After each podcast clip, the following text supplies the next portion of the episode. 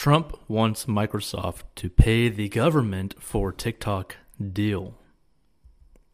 The topics we'll be covering on this episode are Trump says Microsoft should pay key money to Treasury for facilitating TikTok deal, and Google Pixel 4a review at $350, a win for those on a budget.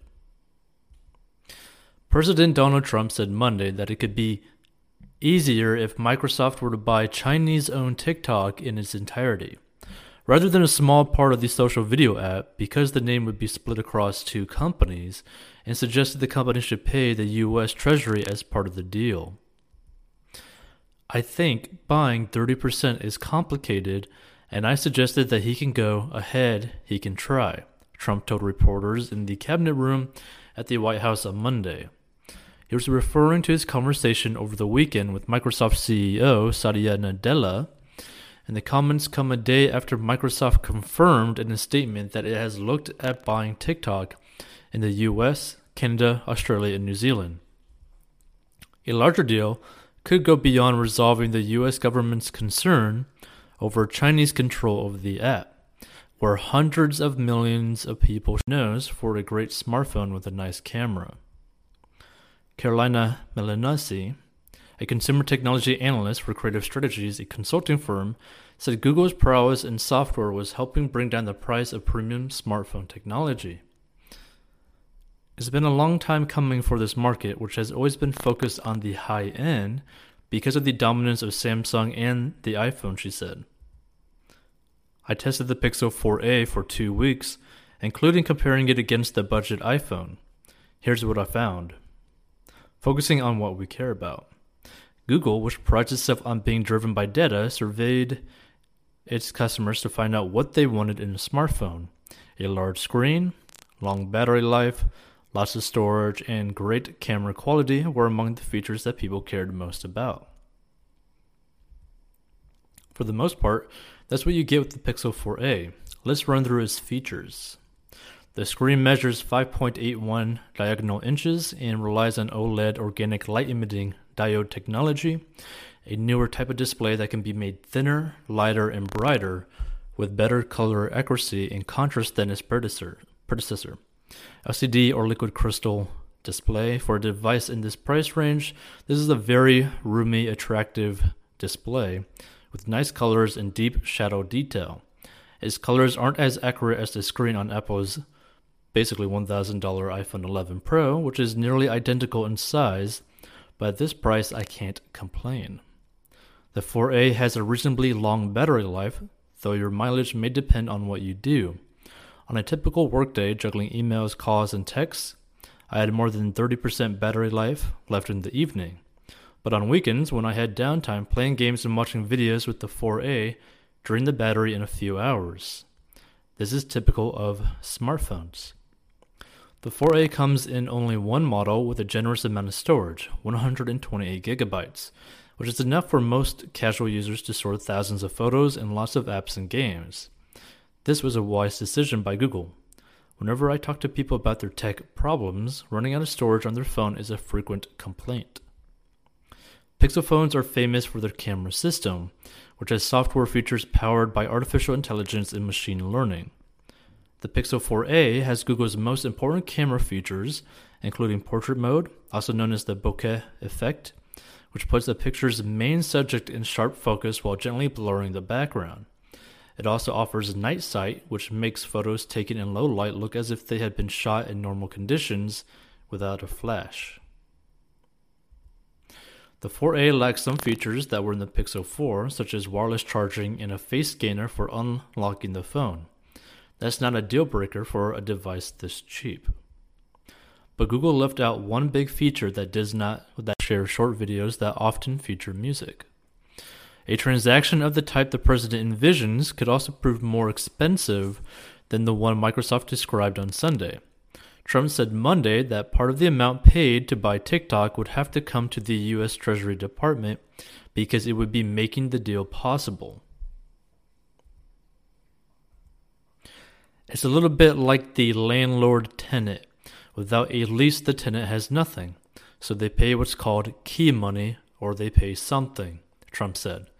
But the United States should be reimbursed or should be paid a substantial amount of money because without the United States, they don't have anything, at least having to do with the 30%. Microsoft's largest acquisition to date is the 2016 acquisition of business social network LinkedIn at $27 billion. Investors of the privately owned ByteDance, the Chinese company that owns TikTok, valued TikTok at $50 billion, Reuters reported last week. The app will be banned in the US if it's not sold by September 15th, Trump said on Monday. On Sunday, Microsoft said that it wants to conclude talks with ByteDance by that date. We believe, from a management and board perspective, this is a unique deal of a decade opportunity with a price tag that could easily be consummated. Wed Bush, analyst led by Dan Ives, who has been who has the equivalent of a buy rating on Microsoft stock, wrote in a note distributed to clients on Monday. Microsoft had $136.53 billion in cash, equivalents, and short term investments as of June 30th, according to the company's most recent quarterly earnings report. Microsoft shares rose 5.6% during Monday's trading session, which was mostly positive for tech stocks overall. The rise of TikTok has been part of ongoing U.S. government concerns about China that prompted a trade war. Trump administration officials have argued that TikTok delivers user information to the Chinese Communist Party, and TikTok has said TikTok US user data is stored in the US. People generally adore Google for bringing useful technology to the masses at an aggressively low price, if not free. For those who like that, I have happy news. Google is getting really, really good at the price cutting, while still bringing quality with its smartphones. The evidence? The Pixel 4a smartphone, which the company introduced on Monday. With this latest device, Google took the best stuff from its $800 high end Pixel 4, specifically an excellent camera system and a large, bright screen, and squeezed it into the body of a $350 device. That's $50 less than last year's Pixel 3a, which was Google's first budget phone. The Pixel 4a is cheaper than high end devices largely because it lacks the frills in fancy phones, like wireless charging and a face scanner. But for what you pay, it's a great value. Its camera quality and bright screen are on par with many of the best smartphones out there. Like the $399 iPhone SE, which Apple released in April. The Pixel 4a is a sign that you no longer need to pay through the net does matter, water resistance. That would save a phone that was accidentally dunked in a toilet or left out in a storm. So it's disappointing not to have it because durability was another feature that people wanted most in their smartphones. The company left out water resistance because it put priority on other features while reducing the price from last year's Pixel 3a, a Google spokesman said sources in the description. Now, the whole thing that I want to comment about the whole, you know, water resistance, because I listened to the interview with, I think, the Nord CEO and MKBHD. And the thing is, technically, almost every single phone is still pretty much water resistant to standard. The only thing is, they're just not tested at that standard right? So they're not tested with like basically a calibrated machine that basically kind of like allows them to label them, you know, certain water resistance. But basically, every single phone, to a certain extent, especially from major corporations, are pretty much water resistant. They're just typically not labeled it. You can master your money at 40inbox.com. And we're also going to be adding a few personal finance lessons on there, personal finance courses, so that you can be really better with your money, like spending, saving, investing, how to create an online business, all that kind of stuff. You could get a free stock worth up to $500 by joining Robinhood and linking a bank account.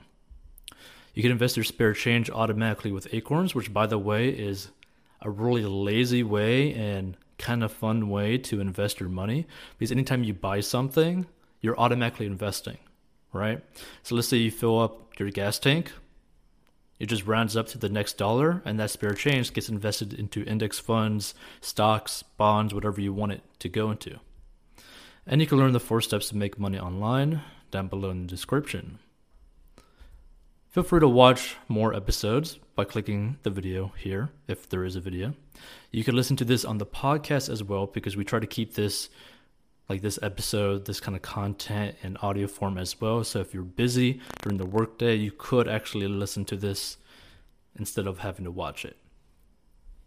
And thank you for watching, and we'll see you later. And if you guys actually want to send us some interesting money articles that you want put into a future episode, DMS money articles on Instagram at 40inbox.